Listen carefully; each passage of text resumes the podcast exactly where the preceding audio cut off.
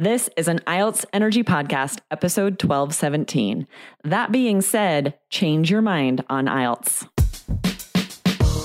Welcome to the IELTS Energy Podcast from All Ears English, downloaded more than 22 million times with former IELTS examiner Jessica Beck and Aubrey Carter, the IELTS whiz. If you are stuck with a low score, our insider method will help you get the score you need to unlock your dreams. Get your estimated band score now with our two minute quiz. Go to allearsenglish.com forward slash my score. Linking phrases are a must for both IELTS writing and speaking. You can't get a 7 or higher without them. Having said that, it's not easy. Today, you'll learn phrases for contrasting ideas that will boost your IELTS scores.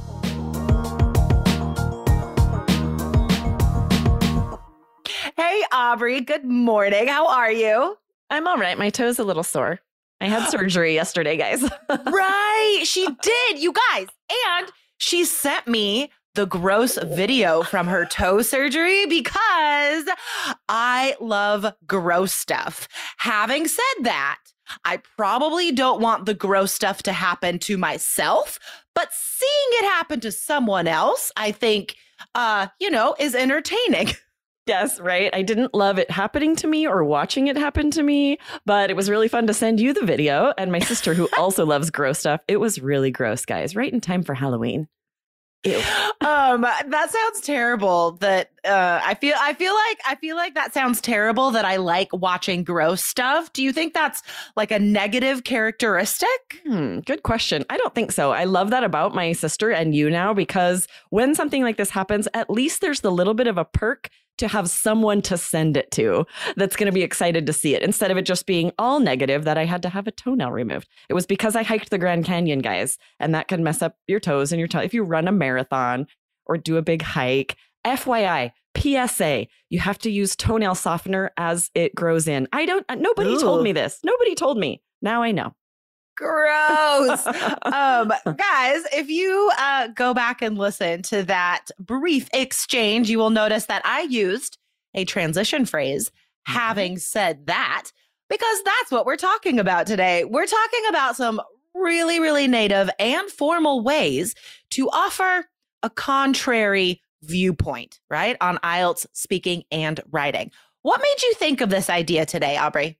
Yes, we had a student, Niha Aurora, one of our three keys students, posted a question in our Facebook group and asking for linking phrases. And we also got a listener question about these phrases. Having said that, if you're not following All Ears English, make sure to follow. There'll be an episode about that very soon. But we realized how excellent these are for IELTS, right? You have to use linking phrases both in writing and speaking to get your cohesion, coherence, or fluency and coherence scores up. And this is one of the hardest things to do to know how to link your thoughts, link your sentences in a high level way. I love these phrases because there are certain transition phrases that we hear repeated all the time by students, right? Um, and however, is one that we hear a lot. And so today's phrases are a great way to replace those more common linking words, right? Um, so let's get into this. Can you explain and maybe give an example of when you would use having said that? Do you think, let me ask you another question first, though, um, because it says says in there, right? So is it appropriate for writing? Yeah, I think no, right? This is a little tricky because you're actually saying, like, having said that, meaning according to what I just said, right? So if you're writing, it is too informal. Maybe for the informal essay when you're you're writing, you know, to a friend mm-hmm. because we don't literally mean I just said something, right? Yeah. It just means that being that being the case, that being mm-hmm. a point. So I would say for task one, informal letters to friends only, yeah. and not for any other IELTS writing. Totally, exactly. Um, it is a little bit nitpicky, you know, mm, to be like, well, but said means talking, so you can't use it in writing. Um, and some examiners might not consider that inappropriate, but I think a lot of examiners are very nitpicky. That's kind of our job. Like we're literally paid to like you know, go through your writing and decide if it's good or not and what words we like. So I think a lot of examiners might hold that against you, you know, but that's more like around a band seven, eight. But that's where you guys are aiming for. Right. So there's so many better phrases than using that anyway, like so many better contrast phrases. Yes, definitely. So, in general, I would say for these that we're going to give you some great examples for. Having said that, that being said, plan to use them on IELTS speaking. They're perfect for IELTS speaking. They're going to boost your fluency and coherence score. And then there's so many better options for writing that are safer. yeah. On the contrary, in contrast, like there's that list goes on and on.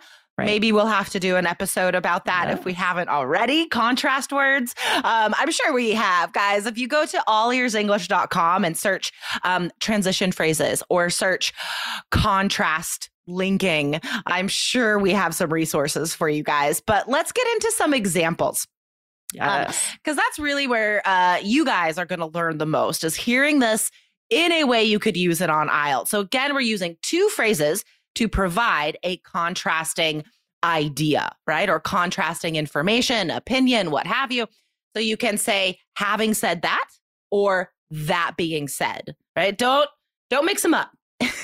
exactly. And sometimes we'll shorten that being said to just that said and yeah, all three of these that. are different enough, right? I, I wouldn't suggest using all three, especially not in the same answer. I mean, certainly not in the same answer. But that would be funny. Yeah, it might be a little like, hmm, hmm, I don't know about that. that wouldn't make any sense. You can't contradict yourself more than once, I would yeah, say. No, like it's gonna get confusing. Change change directions uh once in your yes, speaking answer. Right. There's another rule for you. Okay, so let's okay. Aubrey and I are gonna do our best to give spontaneous answers using the new phrases today for some real IELTS speaking questions. So Aubrey, I'm gonna make you go first. I volunteer you. Have you taken advantage of our free quiz that will tell you what score you would get if you took the IELTS exam today? If not, pause the podcast, go do it really quick. It'll take two minutes. allearsenglish.com slash my score so you can know where you're at, what resources you need to focus on, what you need to do to get the score you need. Check it out today, allearsenglish.com slash my score. Okay. Um, this is a part one question. Now, these are like impressive formal phrases, but you can still use these in part one and part two for sure. Okay. So, Aubrey, do you wish you had more free time? Oh, definitely. There's never enough time in the day. My to do list always has items left when I go to sleep at night. But that being said, I waste a lot of time. Like I'm watching TV, I'm doing stuff that I, you know, should be waiting. So really, it's my fault for not prioritizing. I love it. Um, so I want you to notice a little bit of grammar there, guys. Like Aubrey did say, but before this mm-hmm. other transition phrase, which some students might be like, what? We don't need so many linking phrases together. But that is a more natural way of using it. I, especially in part one, right? Um, mm-hmm. Um, I would totally do that. Like, but that being said, and that's totally grammatically correct. Yes, right? that would have felt a little formal to me to stop yeah. and say, that being said, that totally. would definitely feel great on part three right? If I'm mm-hmm. sharing something governments are doing and then want to contrast with what they should be doing, then sure. that would feel better to just stop and say, that being said, For this sure. should change.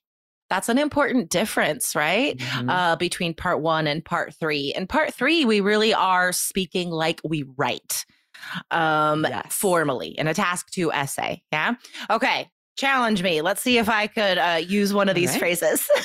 okay, this will be a part three question. So, what type of media advertising do you like most? Oh gosh, uh, I really don't like any. To be uh, completely honest with you, commercials and advertisements are honestly one of my pet peeves because I'm all about efficiency and I don't want to waste time. And I feel like any ads or commercials or pop ups or any advertising like wastes my time. having said that, I do really enjoy funny commercials like some Geico ads, for example. And I don't know why insurance companies have the most delightful commercials these days, but it's true. Um, so I guess I do enjoy those. Yes, thank you. the Jon Hamm with the progressive lady. I can't. It's so funny. Oh my gosh. This Uh, was- he is hilarious. Like so funny. such a good comedian. He's on uh Jon Hamm is from a very serious prestige TV show called Mad Men, guys. Jon Hamm was the star. And so he's thought of as like this really dramatic, handsome, like ooh actor, but he is so funny.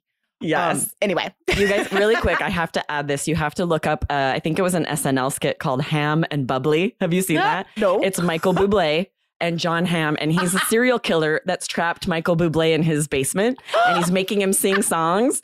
And so Michael Bublé is trying to sneakily add phrases that share that he's being held in Jon Hamm's basement, Oh and my the God. name of the company is Ham and Bubbly because I he's saying to watch Bublé. Bubbly. It's the funniest thing ever. That's so fantastic. Oh, so many great recommendations today, guys. Um, okay, so just real fast before we finish up today, I want to remind you to write down these two phrases. That being said, and having said that, do listen a couple times today if you're not sure how to use them, because we've given you a lot of examples, and these are great for every part of the speaking test, as well as writing task one, general letters, right? Either formal or informal. You could put these in there. Um, all right, fantastic.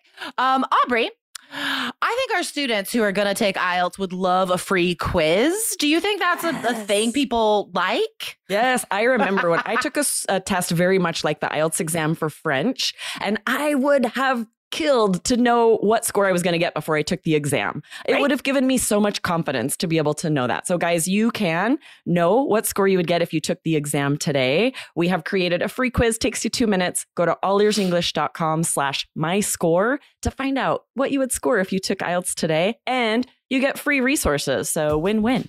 Awesome. All right. Very cool, Aubrey. Thanks for chatting today. Awesome. See you later. Bye. Thanks for listening to IELTS Energy. Hit subscribe now and don't forget to find your estimated band score at allearsenglish.com slash my score.